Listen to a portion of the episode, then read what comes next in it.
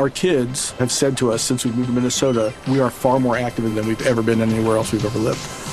Moving to Minnesota opened up a lot of doors for us. Just this overall sense of community, of values that, you know, Minnesotans have. It's a real accepting, loving community, especially with two young kids.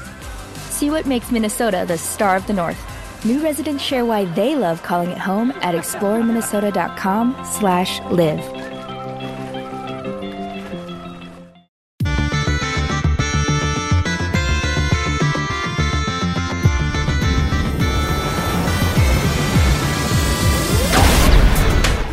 Hello and welcome to the EDHRECast, where today we're bringing you a short and sweet video for our free preview card from Wizards of the Coast for the upcoming set Commander Legends 2 Battle for Baldur's Gate.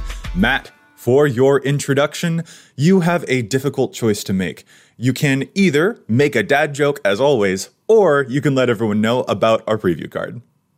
Well, actually, I have a dad joke inspired by our preview card, so I just can't help myself. I'm sorry, but I just want to let you know what the rogue's favorite metal is. What's that? Well, it happens to be steel because that's what they do.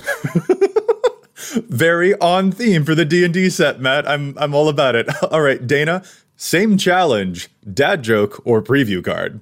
That's not even a difficult choice to make at all. I am going to go with the preview card, no question at all.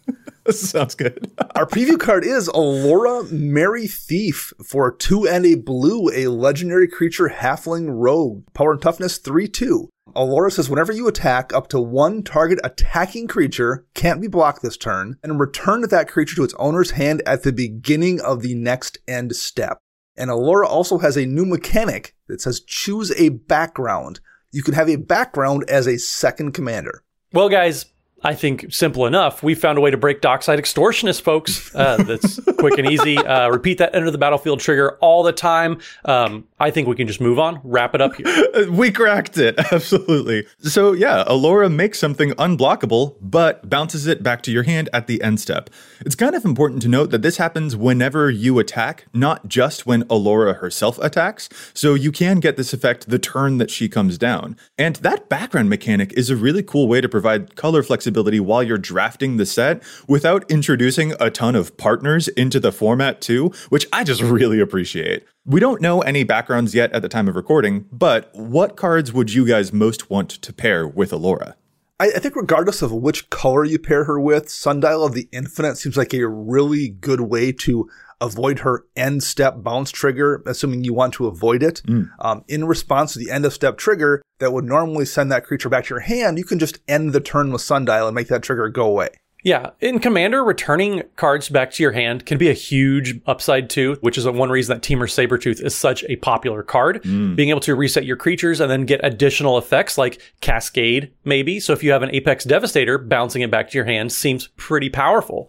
but also there's stuff like Morph decks too, so you're able to flip your Morph card face up and get the ability then bounce it back to your hand and then replay it face down so you can get the ability all over again. And of course, who can forget about ninjas? Uh. Those ah. love being in your hand to be ninjutsued out. There's all sorts of different abilities there, and just there's a lot to like about Alora's ability. Yeah, I'd recommend looking at the EDHREC pages for cards Matt mentioned, like Temur Sabertooth, um, things like Crystal Shard and Grazilaxx as well things that bounce things to your hand would be a good place to look and find strategies that use self bounce effects that would work really well with Alora. Pages for cards like Panharmonicon or Intruder Alarm would also be useful to find cards that care about having creatures ETB repeatedly to generate that trigger. I like that. I think I'd also love to pair Alora up with a red background so that she can gain access to, Matt, you'll love this, sneak attack effects you know, use cards like Sneak Attack or the newer Purphoros to cheat huge creatures into play for one turn, then use Alora to make a big baddie unblockable. But instead of having to sacrifice that creature at the end step, you would return it to your hand at the end step. So then you could do it all again next turn. I mean, she's called the Merry Thief, so you could make it a theft deck. You could use Act of Aggression style effects to temporarily steal your opponent's best creature and then smack them with that creature huh. and insult to injury just bounce it back to their hand instead of returning to them on the battlefield. That feels pretty good. I mean, stealing people's cards is always a good time. But also with background cards, it looks like you get to have a second commander, which means all these Commander Storm cards like Skull Storm and Fury Storm, mm. those get very, very powerful too because having two commanders means doubling the amount of times you've cast your commanders from the command zone. So, a tip to everyone out there if you're playing these background cards, you probably want to give a second look to Commander Storm cards too because they get so much more powerful when you have two commanders. Yes, absolutely. They're fantastic with partners, as we've seen, and the same thing's going to be true here. and thanks to Wizards for the free preview card. Uh, and by the way, Joey, remember how I had to choose between the preview card and a dad joke? I am a grown man and I can do both. so, uh, did you hear about the overly sensitive rogue thief? Oh no. She took everything personally. We're, we are turning this D and D set into Dungeons and Dad jokes, so uh, that's that's just where we're taking this. Yes, we are. I love you guys. All right, we gotta call it there. We hope everyone enjoyed this sneak preview at the Merry Thief, and we hope everyone enjoys the newest Commander Legends set. And hey, everybody, remember EDHREC your deck before you wreck your deck.